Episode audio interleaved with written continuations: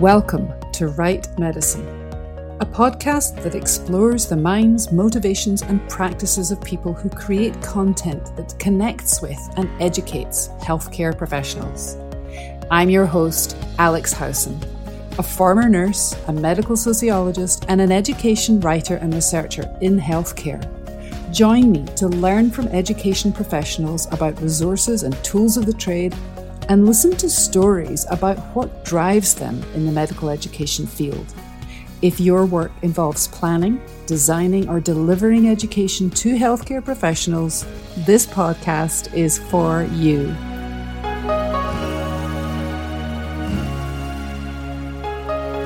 We tell ourselves stories in order to live. We talk a lot about the importance of story on this podcast and about storytelling as a portal to learning. In today's episode, we get to learn from a storytelling master. I'm here with Rick Stone, CEO of StoryWork International. Rick has spent a lifetime crafting stories in many sectors, including healthcare. He's the co-creator of StoryCare, a web-based product to help healthcare organizations improve patient safety and support team-based health professional education. He also created the Living Stories program for Novant Health, which supports patients in telling their life stories in service of improving their health outcomes. I think you're in for a treat in today's episode. Our conversation touched on the role of literature and art in cultivating empathy in medical professionals, the power of emotional intelligence, the narrative structure of the brain and how story is a powerful reagent to rewire the brain and help us learn new perspectives and points of view, and the difference between case studies and stories. I'm your host, Alex Howson, and this is Write Medicine. Hello, and welcome to Write Medicine. I'm here today with Rick Stone, and we're going to talk about some of the issues he raises in his new book, Story Intelligence. Welcome, Rick. Oh, pleasure to be here, Alexandra. It's really great to see you. Could you please introduce yourself for our listeners? Well, it depends upon you want the long story or the short story, because there's always a story, right? But I've been, for a long time, been working with story and exploring its applications both in um, personal healing. So I have an early book that I wrote back in the 90s called The Healing Art of Storytelling. But I've also been looking at how we can apply it in all kinds of venues, and one of those is healthcare. So I've been weaving together many facets of what I've learned about story and bringing them into and applying them in settings like healthcare. And some of these are ancient lessons and some of these are uh, more contemporary insights that have come from things like MRI studies and what we're learning about how the brain functions and works. Mm-hmm. So I, I find the weaving together of ancient wisdom with contemporary science uh, feels very compatible with for me. And I think there's a lot to be learned from both. I'm really curious on how you do your research when you're weaving together such different traditions and resources? Well, you know, I in another lifetime I was in a doctoral program in psychology, and uh, and to the consternation and, and upset of my parents, I dropped out to go study painting in Chicago. So I've always uh, straddled both the arts and the sciences. And you may hear a rumbling of thunder right now. There's storms moving through Atlanta right now, serious storms. Hear, yeah. yeah, so can't do anything about that. Uh, but um, and so I've always found great solace and, and interest in looking at how researchers who define a problem and try to narrow in on a on how things are working and why they work the way they do. Uh, but I've also come at it from a more artistic point of view as well for me, story is both an art and a science. And like medicine. Like medicine. So there's so much of medicine that is uh, certainly scientifically based, and and yet as a as a practitioner who's sitting with a patient who has a story and who is bringing their life story to you in that room for those few minutes, and and we know that uh, from a lot of the research, the doctors often miss that story, and they miss important uh, elements of the story that could help them in their diagnosis and treatment of the patient because they so quickly make a decision about what uh, the diagnosis is. And once they do that, once they have that story in place, very difficult for them to even admit any other kinds of information. And then that story travels with the patient through the years.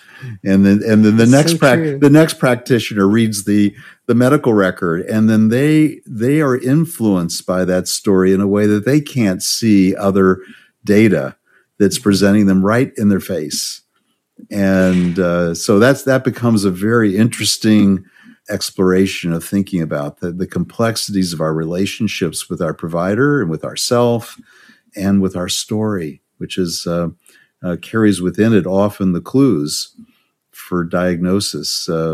I can't remember the author's name who wrote. Uh, he was writing on how doctors miss the diagnosis so quickly, and and uh, there's a terrific story in that book in which a woman who had suffered for like 20 years with all kinds of gastric uh, symptoms and problems. Finally, a doctor said, "Put the records aside." Said, "Let's start from the beginning. Tell me, tell me about when this first started when you were a child."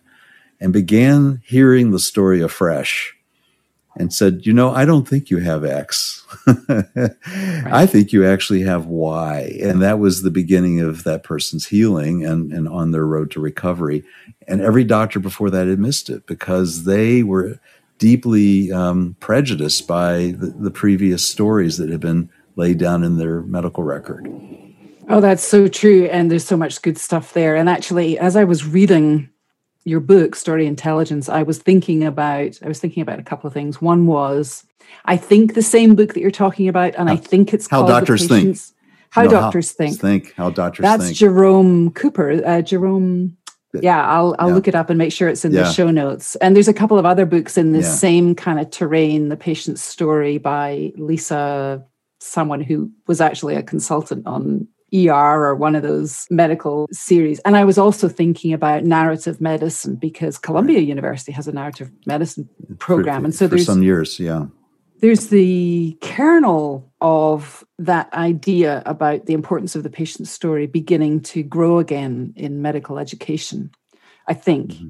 Yeah, and then, and there are counter pressures, which you know every provider is, is being pressured to to spend as little time as possible, yeah. and within that paradigm, so much is missed, and we don't know. We have no way of evaluating the cost of that to the patients, to the system, and it looks it looks more efficient, doesn't it? Mm-hmm. you know, mm-hmm. at one level, you know, on a spreadsheet, it looks more efficient, right. but actually, uh, long term, it may be less efficient we may be doing uh, great harm actually because of that. So, well, let's talk about story intelligence because at the heart of what you do is the application of story in terms of its power for healing and as a modality for practice and i can really hear that storm thunder. it's it's pretty yeah. amazing yeah there's been tornado warnings all in atlanta this morning yeah so oh my gosh yeah, if I if, if I'm ducking under the desk during the interview, I was going to say, is there anything special you need to do? no, I don't think so. I think we're fine. Yeah, so describe just, what you mean by story intelligence. What what is it, and why is it important? So, in my work, I uh, at some point with my uh, partner Scott Livengood, we were uh, we were beginning to muse about the ways story interweaves its way into every facet of life. And uh, over dinner one night on a napkin, we began mapping that out. So, what ways are they? And we began to hypothesize that there are kind of seven dimensions to it. We call them powers, but uh, mm-hmm. there are seven dimensions to which uh, we can almost begin to see how story is the lever or integral to everything, and that our brains are wired for it. So much so that we can't even separate the notion of how we see the world apart from thinking of it as a story. And that those stories actually get wired in uh, neurally. Uh, they're neural patterns. There's a notion, Donald Hebb came up with a concept probably 50, 60 years ago neurons that fire together wire together. Right. And so we know that uh, as young people, our children are beginning to learn and they're they're exploring their world. They're laying down new neural pathways and they're making connections. Neural connections are happening, and and suddenly new wiring is happening all the time. It would be remarkable to be able to observe that. Mm-hmm. And, and it's still happening for us as adults as well. But at the same time, um, there's a certain degree to which patterns get sort of locked in. Mm-hmm. And there's great benefit to that. You know, you don't have to be thinking about in the morning when you get out of bed, will the floor meet my feet and will I not go floating up to the to the ceiling if I get out of bed or you can brush your teeth and read a magazine at the same time. You don't because because those patterns that you know you can go on automatic pilot and there's great benefit of that. So just as in the mid 1990s, there was a lot of research that was being done on emotions. And Howard Gardner at, at, Harvard came up with this notion of multiple intelligences back in the 80s. And, and a number of other researchers began using the term emotional intelligence. They began to mm-hmm. see that there's something much more important to us than just our intellect and our ability to solve problems intellectually. They saw that emotions were so crucial. And uh, what we've been hypothesizing and beginning to believe is that actually with newer research that's being done with MRI machines, where we're putting people in those machines and as they're listening to stories and seeing what's going on neurally and the entrainment that happens between listeners and tellers, is that there may be a, a substratum of intelligence that is even more important than the emotional and the intellectual, which is what we're calling story intelligence. And we're saying that that story is so integral to what it means to be a human being is that we can't separate separate our concept of humanity from our concept of story. And we can't create a fine line between our neurophysiology and our culture, and which is transported through stories. Mm-hmm. And if we think evolutionarily, is that probably story in our brain development, we're almost like stair stepped you know, how is it that we as humans, Homo sapiens, were able to dominate all the other human races that were around? There were other, there were the Neanderthals and the Homo denisovans and others. And somehow Homo sapiens, I think, developed the capacity uh, to tell stories in a way that these other groups couldn't, which allowed them to organize themselves in different ways. Because now I, I could tell you a story and you now have a picture that you can carry with you. And, and if I tell that same story to a thousand people, now a thousand people have the same story and the same picture in their mind.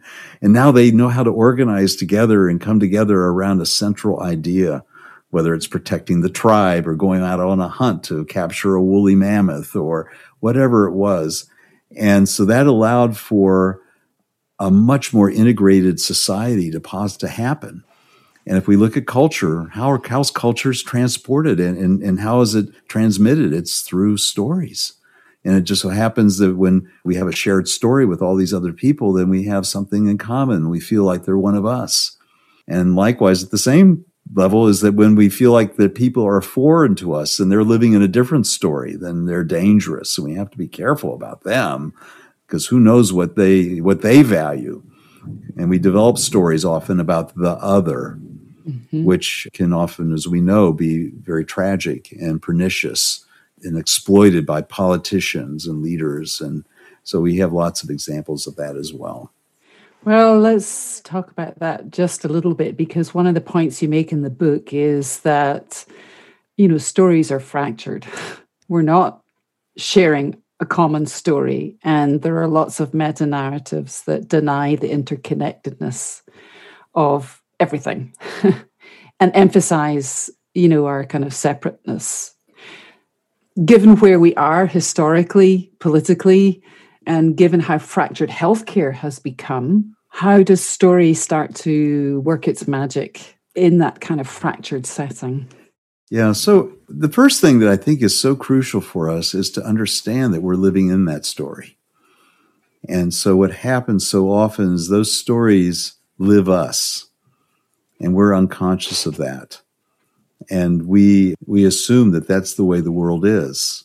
And so we make very profound assumptions about ourselves and others and the world and the systems we're working in and that this is the way well this is the way things are and this is the way they have to be or they should be.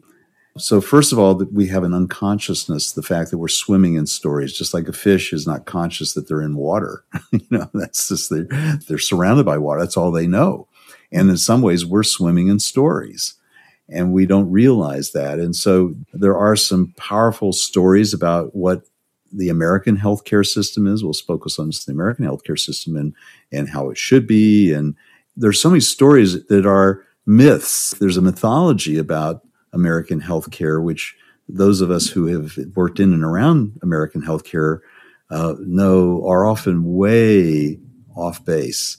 Mm-hmm. And and there are political forces that are uh, that would like to keep those myths alive because they benefit from a fractured system, for example.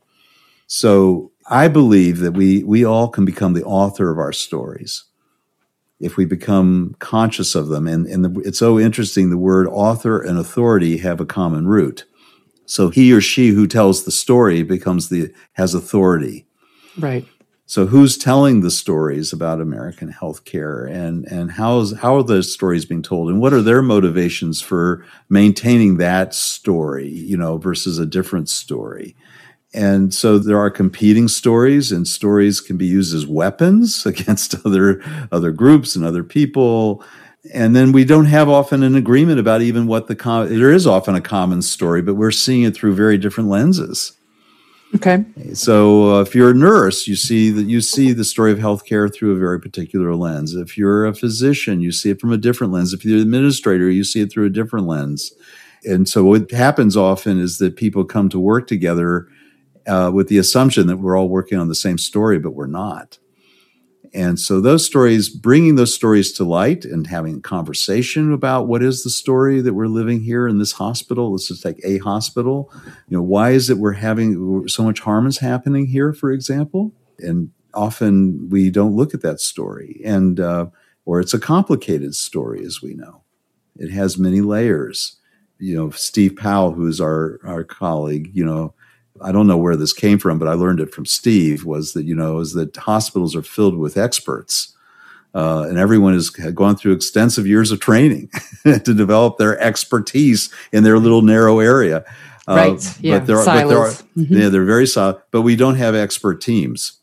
We don't know anything about teamwork you know so we make an assumption because we have a, a, staff of experts that they also sort of in the form of osmosis can know how to work well as a team.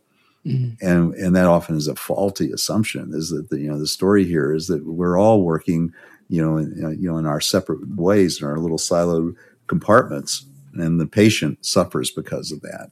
Yeah yeah, that's definitely definitely a critique of healthcare, not only in the US but also in the UK and, and other European yeah, health systems to some extent, and certainly something that we hear a lot of in the kind of education context. A lot about siloed learning starts with undergraduate the medical curriculum, a little less so in the nursing curriculum now than perhaps even a decade ago. But right. but that siloed learning continues right across you know the learning trajectory when you talk about you know one story different perspectives but also competing stories happening at the same time in the same institutional or organizational context and one of the remedies to that fracturing fragmentation is is the power of listening and you yeah. talk about this in your mm-hmm. book so yes. can you tell us a little bit more about how listening to stories has a connecting power. And I was really struck by this because I don't know if you're familiar with the work of Mark Nepo, he's a poet. I do know, I do know of Mark's work. He has a wonderful book, 7,000 Ways to Listen, which is just phenomenal, phenomenally rich in terms of layers of listening. And you talked about us mm. unconsciously swimming in stories. He kind of offers a way to, you know, dive in and, and explore through different ways of listening yeah. uh, to those stories. So i'd love to hear from you so, what you mean by listening and yeah. what its power is. So we know very little about what it means to listen deeply to each other i think. And uh, we have very little training in that and very little focus on that in our education we take it very for granted. mm-hmm. yeah, you know, you don't see any courses in the curricula on how to listen deeply. Uh, you know, you won't. I, I, never had a course in it, you know, and I don't think you'll find that course in any nursing or medical school. Um, Agreed. Because we we, ta- we we really assume because we have two ears that we can listen well. Mm-hmm. We might be able to hear, but we may not be able to listen. So you know, uh, there's been a deep understanding in native cultures that listening is something that has to be nurtured and engendered. So I, I knew a wonderful storyteller, Johnny Moses, years ago, and Johnny comes from the northwest of the United States, and, and his tribe, uh, he had sort of roots in a variety of tribes. But in, in one of his traditions, he would be telling a story, and then he would often just pause in the middle of the story and would not continue. He would sort of look down to the ground and would not continue telling the story until the audience said, Hamakawich, we are listening. And then he would resume the story. And so from time to time, he would pause. And, and, and if you think of this as a device, especially with children, you know, who are antsy and moving around, and, you know, how, how do we begin to bring them into the story and be sure that they're really focused? Mm-hmm. So uh, we have no comparable devices, I think, in our conversation to even know whether the other person is hearing me or not.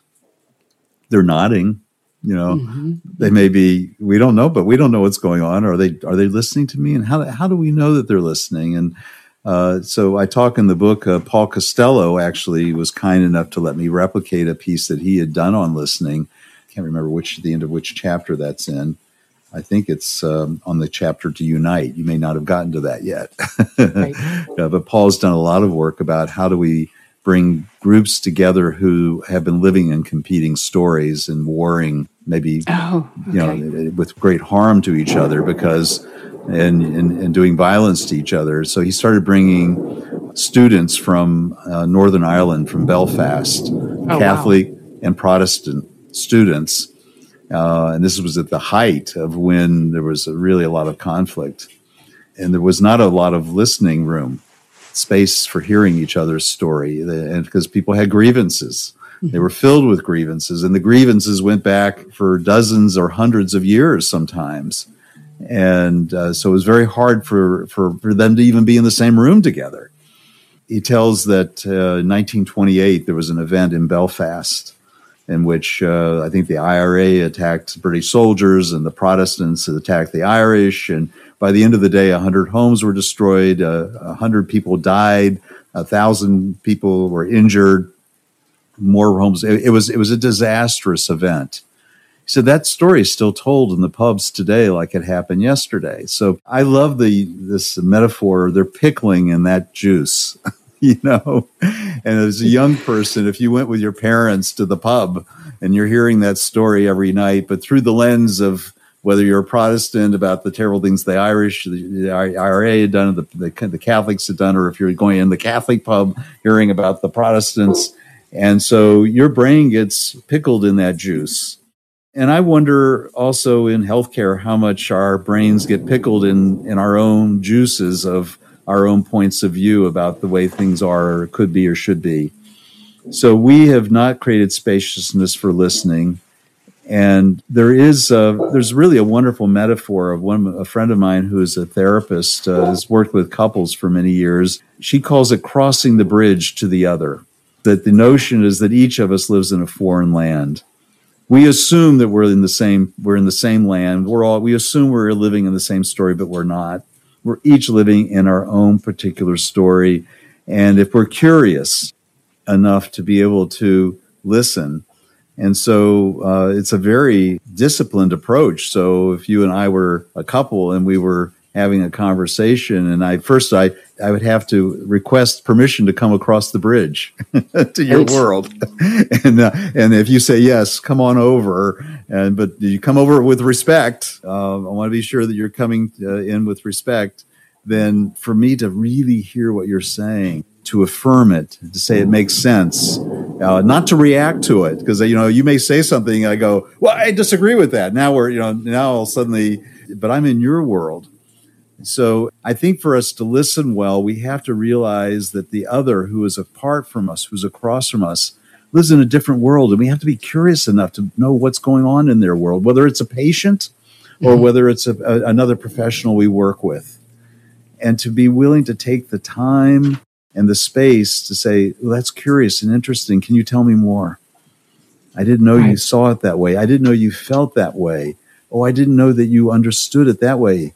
Oh, I, I've, I've been seeing it entirely differently. Tell me more about how you see this.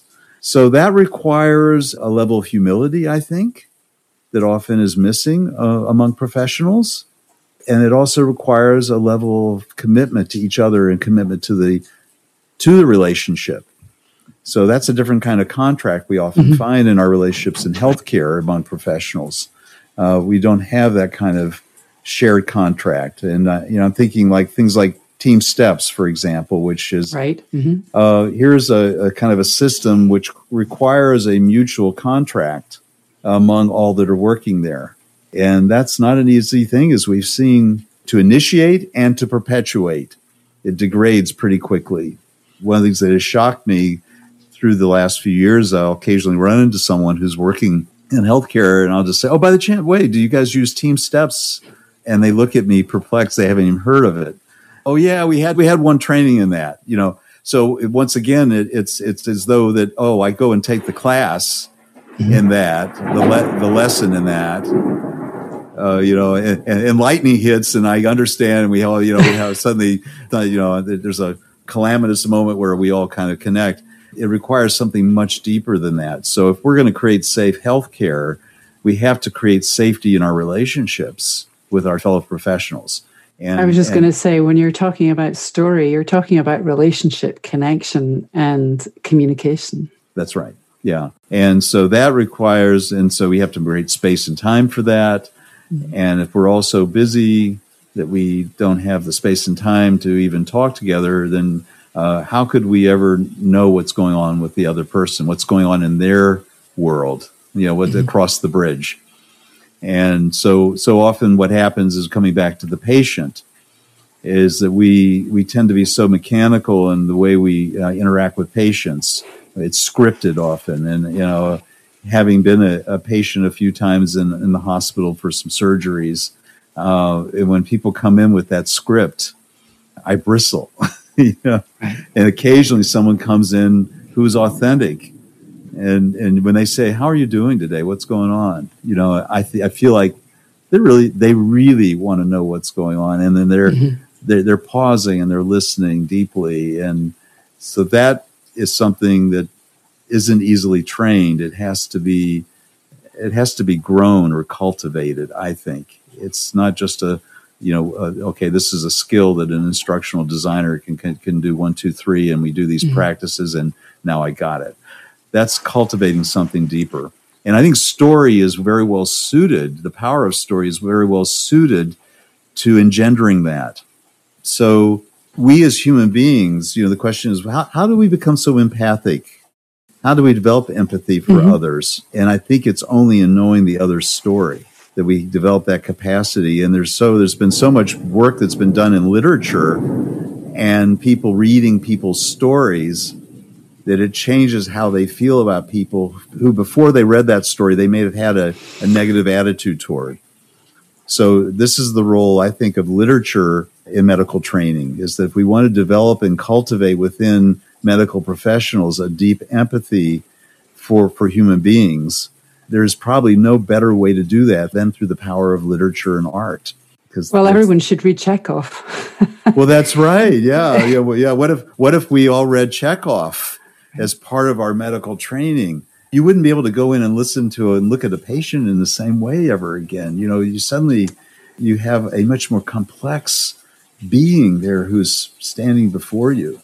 I think that's really interesting. One of the things that i was thinking about as you were talking about communication and listening to patients is you know there has been a lot of work in the last couple of decades. I'm thinking of Ronald Epstein's work on patient provider interaction and communication. Mm-hmm. There's been a lot of work around, particularly around patient provider relationships that are not race concordant in terms of the disconnection in the communication and a lot of work around how can we make those communicative relationships better but of course and, and ronald epstein's work focuses on empathy as well. But one of the things that happens is in that work is that empathy is seen as a skill that can be learned, that people can be trained to do. But what I'm hearing from you is that's a little transactional, that's a little mechanistic.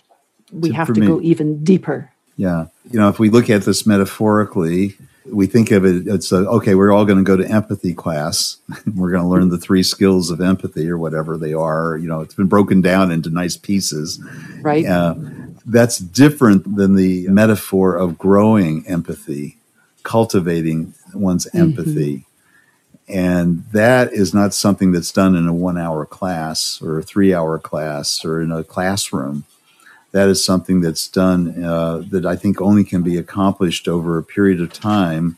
And once again, through the arts, through story, through literature. And that's developing an internal capacity to be with the other, mm-hmm. to be in their space, to really, uh, as we say metaphorically, walk in their shoes, you know, or to be in their shoes. And, you know, I think that for doctors, that's hard and that's difficult yeah. uh, for patients. I, I knew a, a, physician in Orlando a number of years ago, and uh, he had to go through some procedure that was very painful and difficult, a procedure that he used to administer to patients for years.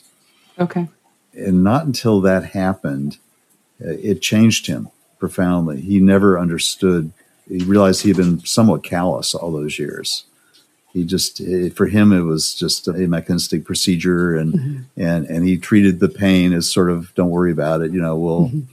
take this or whatever and it changed him profoundly to have gone through that and there are lots of examples in the literature of doctors who themselves have gone through difficult things and, and suddenly it's changed how they see mm-hmm. medicine and the, and the treatment of patients and and they don't walk into that patient's room the same person anymore Right. There's a transformation in. there. Yeah. Uh, so you know we don't we don't all have to um, have a heart transplant to be able to become more uh, heartful in our work, but we have to be open to the soul of of art mm-hmm. to be able to to discover that the soul of the person sitting across from us. I think.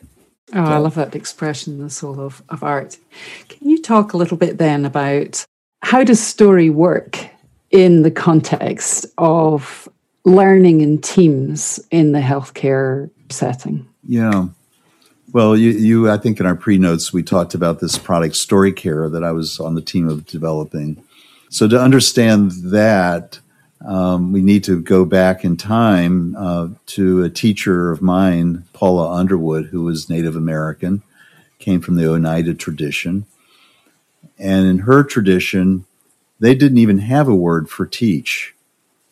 So that's a very interesting, fascinating thing. Uh, the closest kind of transliteration would be enabler of learning. So they understood that people who were teachers, uh, they were more guides or they were enablers. They enabled learning, and mm-hmm. they understood that there was this powerful uh, reagent. Think of it in terms of that was called story. Uh, that, that worked on our brains in a certain particular kind of way that allowed us to make new connections and to learn new perspectives and points of view. And so, what story does uh, when we hear a story, we find with the uh, the MRI studies that are being done, we find that it's actually engaging all the sensory aspects of the brain. They're all getting activated, as well as the language uh, centers for comprehension and understanding. And so, what happens is there's the potential for new neural connections, new possible perspectives, insights that can arrive when we're hearing a story that don't occur if we're just hearing a concept in language. So, if someone's giving us a lecture on a particular topic and they're presenting mm-hmm. slides with lots of data, uh, it doesn't actuate all that other neural activity. So, what you get is, is a rich enactment of a story that is both visual and auditory and, and is sensed and felt Mm-hmm. Right. Mm-hmm. And so the Native Americans understood that uh, that that was something powerful, and so they would start at a very young age and start telling children stories, and they would never tell them what they meant because they understood that that short circuited the learning process. Mm. So if I say, here's the story, and it's, you know, in our Western tradition of fables, and we tell the story and say, and therefore, children, this, don't ever go into those dark woods again, you know, by yourself. There won't be any learning. There won't be the connection. There won't be the grappling, the engagement. And so they, uh, they developed a process of reflection that sounds if when you hear it, it sounds very Socratic. So you wonder where Socrates and Plato where did they where did that come from? You know, you know, did they? I don't think they invented it themselves. I think they were just passing on what had become a very uh, common understanding about how we learn. Is they would tell the story and say, "What might we learn from this?" And then they would shut up and they would let uh, you know a, five year old hearing the story would say, "Oh well, I think it means you know." I they they would see one point of view, and the elder would always affirm it. They go, "Oh, that's interesting. Right. Tell me more about that. Oh, you see it that way. Oh." And then maybe at age 10, they hear the story again. And now they have a whole different pattern of brain. Their brain is a whole different brain. It's metamorphized. and there's this wonderful research and work being done on children's brains. And they, we just think that adults are just sort of uh, kind of extensions of children, but children, I don't think so. It talks about childhood being a time for exploration and our, we're making just huge, massive connections. And then adults, we become more exploiters of what we already know. And we often lose that childlike uh, ability to explore and see afresh. And you know, we often poets talk about that. You know, and mm-hmm. artists talk about that is keeping fresh eyes, so that we can not get tied in with one point of view. So with StoryCare, what we we were starting to look at, we were saying, how could we engage teams to learn quicker and have deeper insight into their own practice and how they could improve their practice. Now, we could have said, here are the five lessons you need to learn how to improve teamwork and communication. And we could send them to a class, and here are the five things you need to know about teamwork and communication. Or we could have them listen to a story, and in the story, the patient is harmed. And in the story, they were harmed because there was a breakdown of teamwork and communication. And so, what did we do? We took that ancient question, What might you learn from this story? And we said, What might we learn from this story? And then the team gets to debrief it. So, you know, we we call this like very low fidelity simulation. There was no mannequin, there was it was just the story. But the team then gets to reflect on the impact of the breakdown of communication for the team about in the story they're listening to. And inevitably it leads to themselves and they go, "Oh, you know, this this sounds very much like something that happened here last week, or that was last month when we had that event where a patient we almost lost a patient, or maybe you know it was a tragedy and we lost the patient." And the other component of that is emotion.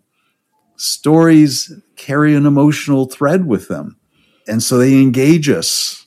There's something at stake here in this mm-hmm. event. With the, you know, it's not just you I once heard the description of a, a of a case study. Someone came up to me uh, after I was giving a talk at a healthcare conference, and they said, "You know what the difference between uh, a story and a case study is?" And, he, and, I said, "No, what is it?" He said, "Well, he says a case study is a, is an act of reverse alchemy." Taking gold and turning it into lead.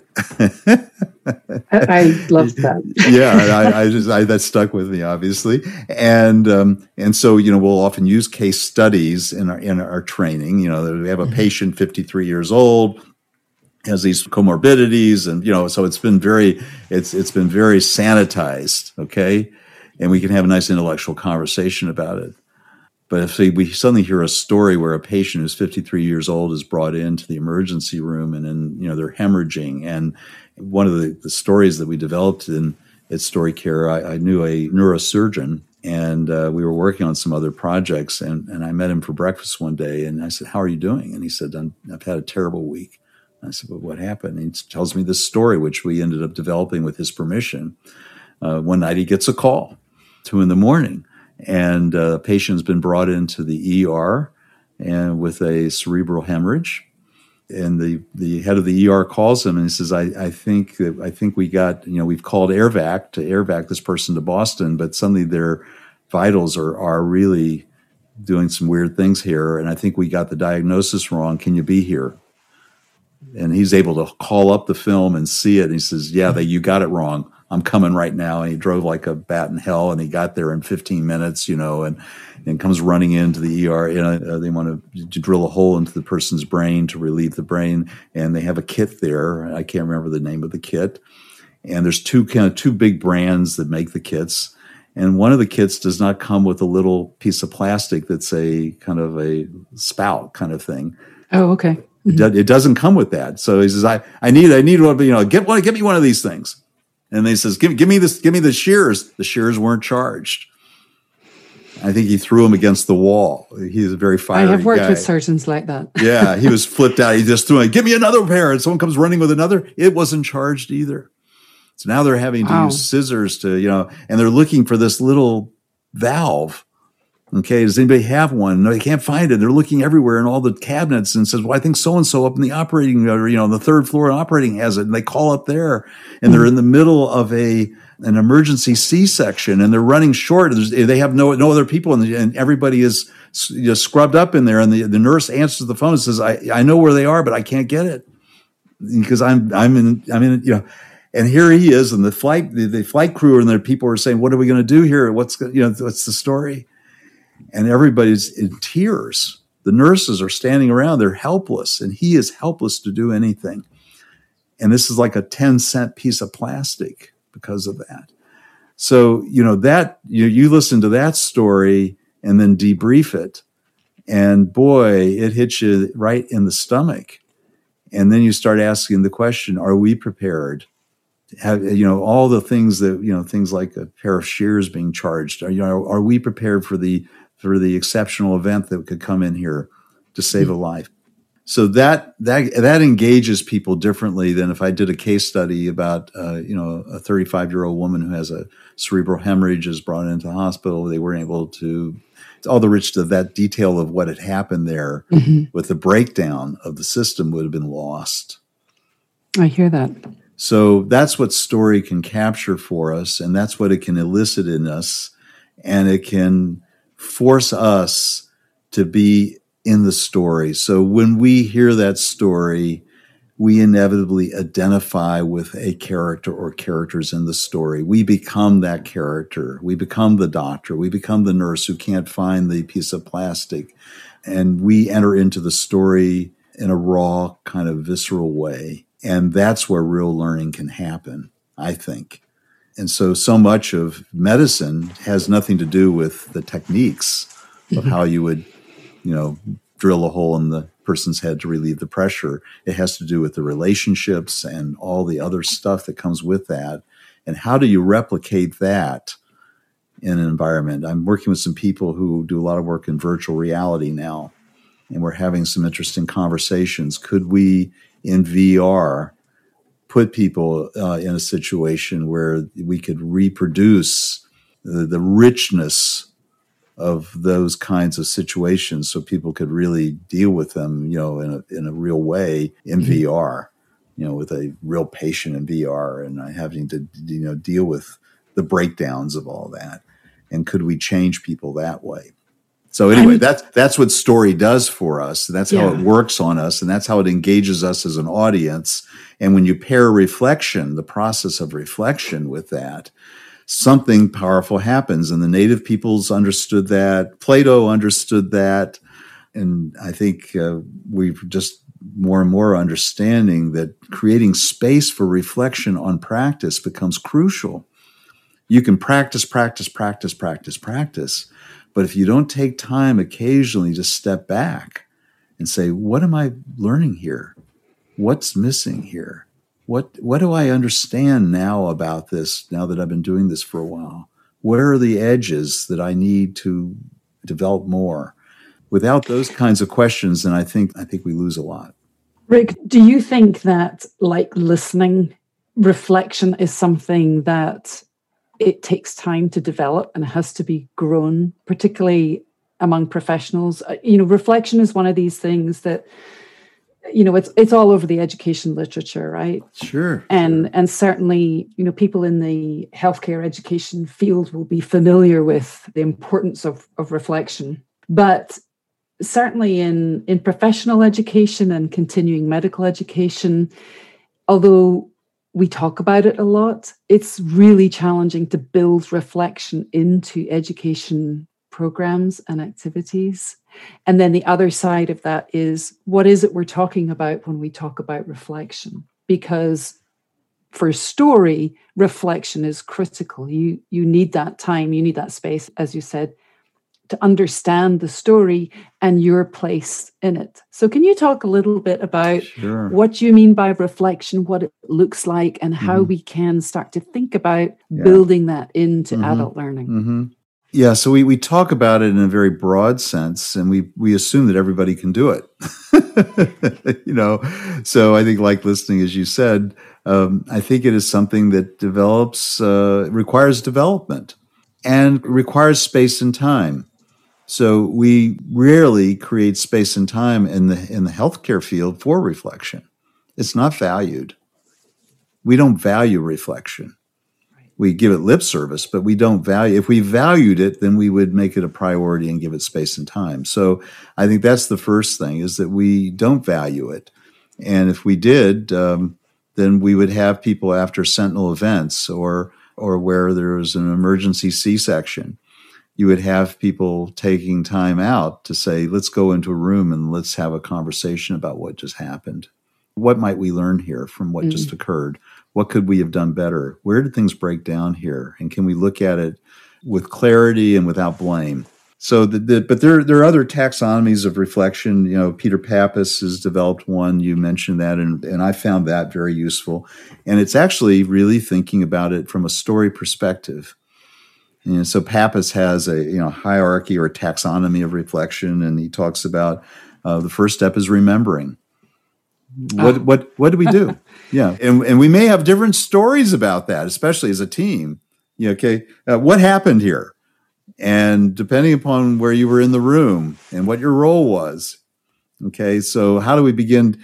And and let's not make the other's story wrong.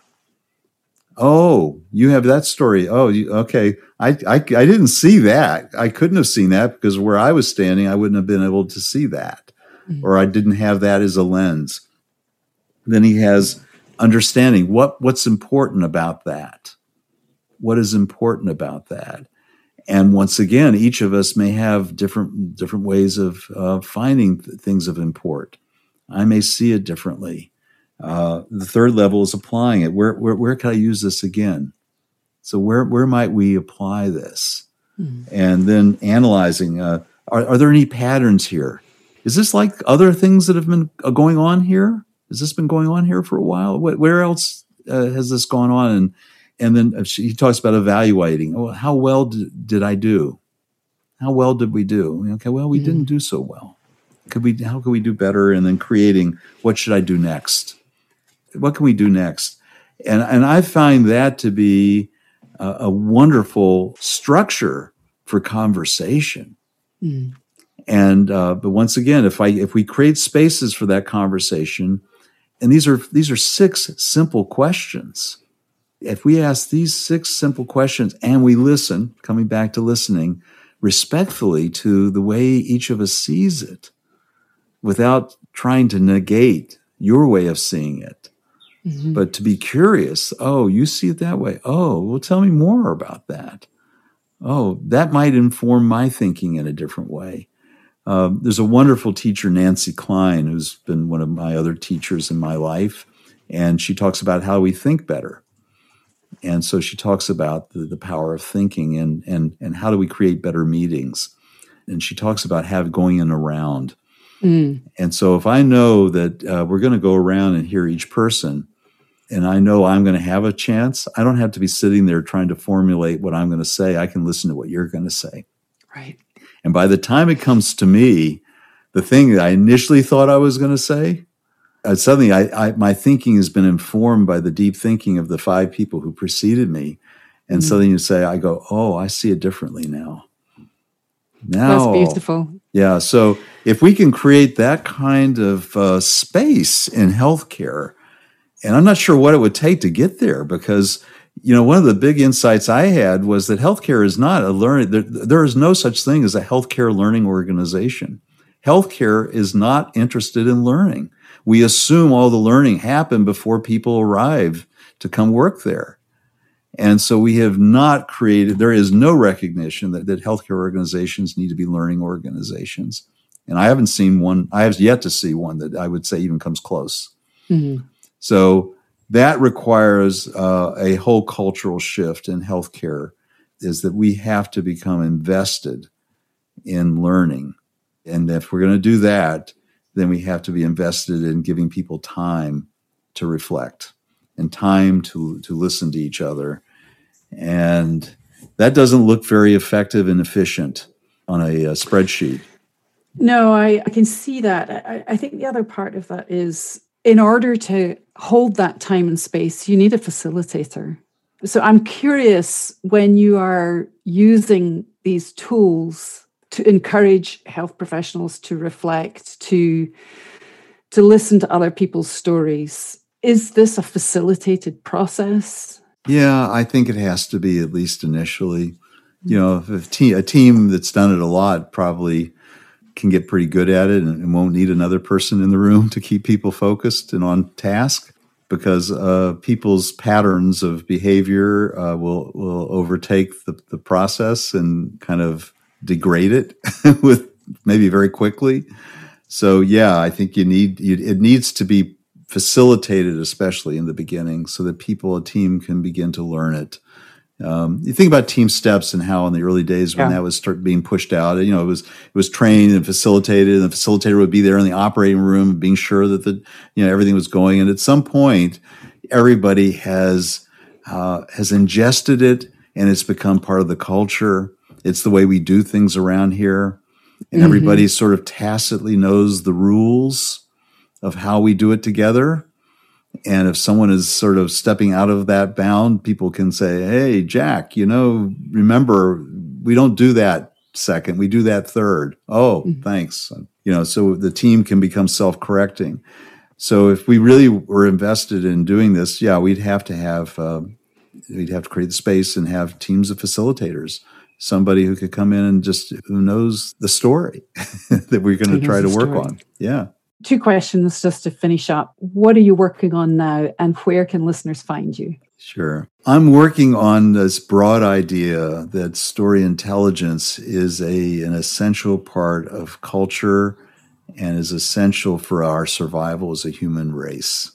So I have a big vision about uh, education, about uh, business in the corporate world, and about spreading this idea so that uh, we're all wising up to the fact that we live and breathe stories and that we can become the authors of our stories. So I'm sort of on this trek now to figure out how do we do that in a big way.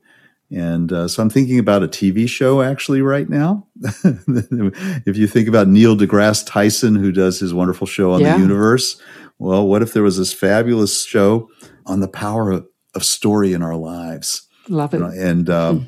So I'm exploring that right now with some people. And if people want to reach me, they can go to storyintelligence.com. That's the name of the book. And there's obviously plenty of places to contact there, but there's also lots of resources where I've got my own little uh, talk show that I've been doing called Explorations. And I'm interviewing people who are just remarkable experts on the power of story. So, the, in each one Wonderful. of those interviews, uh, so there's I, am working on one right now. A guy named Sam Magill, who is a coach of coaches. He's a supervisor of coaches, and he talks about the poetics of coaching. And oh, the, wow. So I'm actually editing that right now to be posted up there. So they can find me at storyintelligence.com. Wonderful. Thank you so much for taking time to talk with us today. Rick Stone, thank you. You're welcome. Glad to be here, Alex. Story is a kind of low fidelity simulation.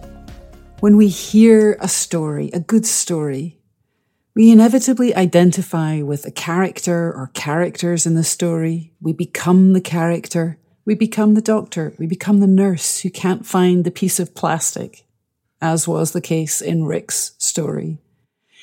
And we enter into the story in a raw and often visceral way. And that's where real learning can happen. In order to enter the story, though, we need to be able to listen and apply taxonomies of reflection to learning. And I wonder how we're building time and opportunity for developing and practicing those skills into continuing healthcare education. Thanks for spending this time with me and Rick. I'd love to hear what you think about this episode. You can email me or write a podcast review. Until next time, I'm your host, Alex Howson, and this is Write Medicine.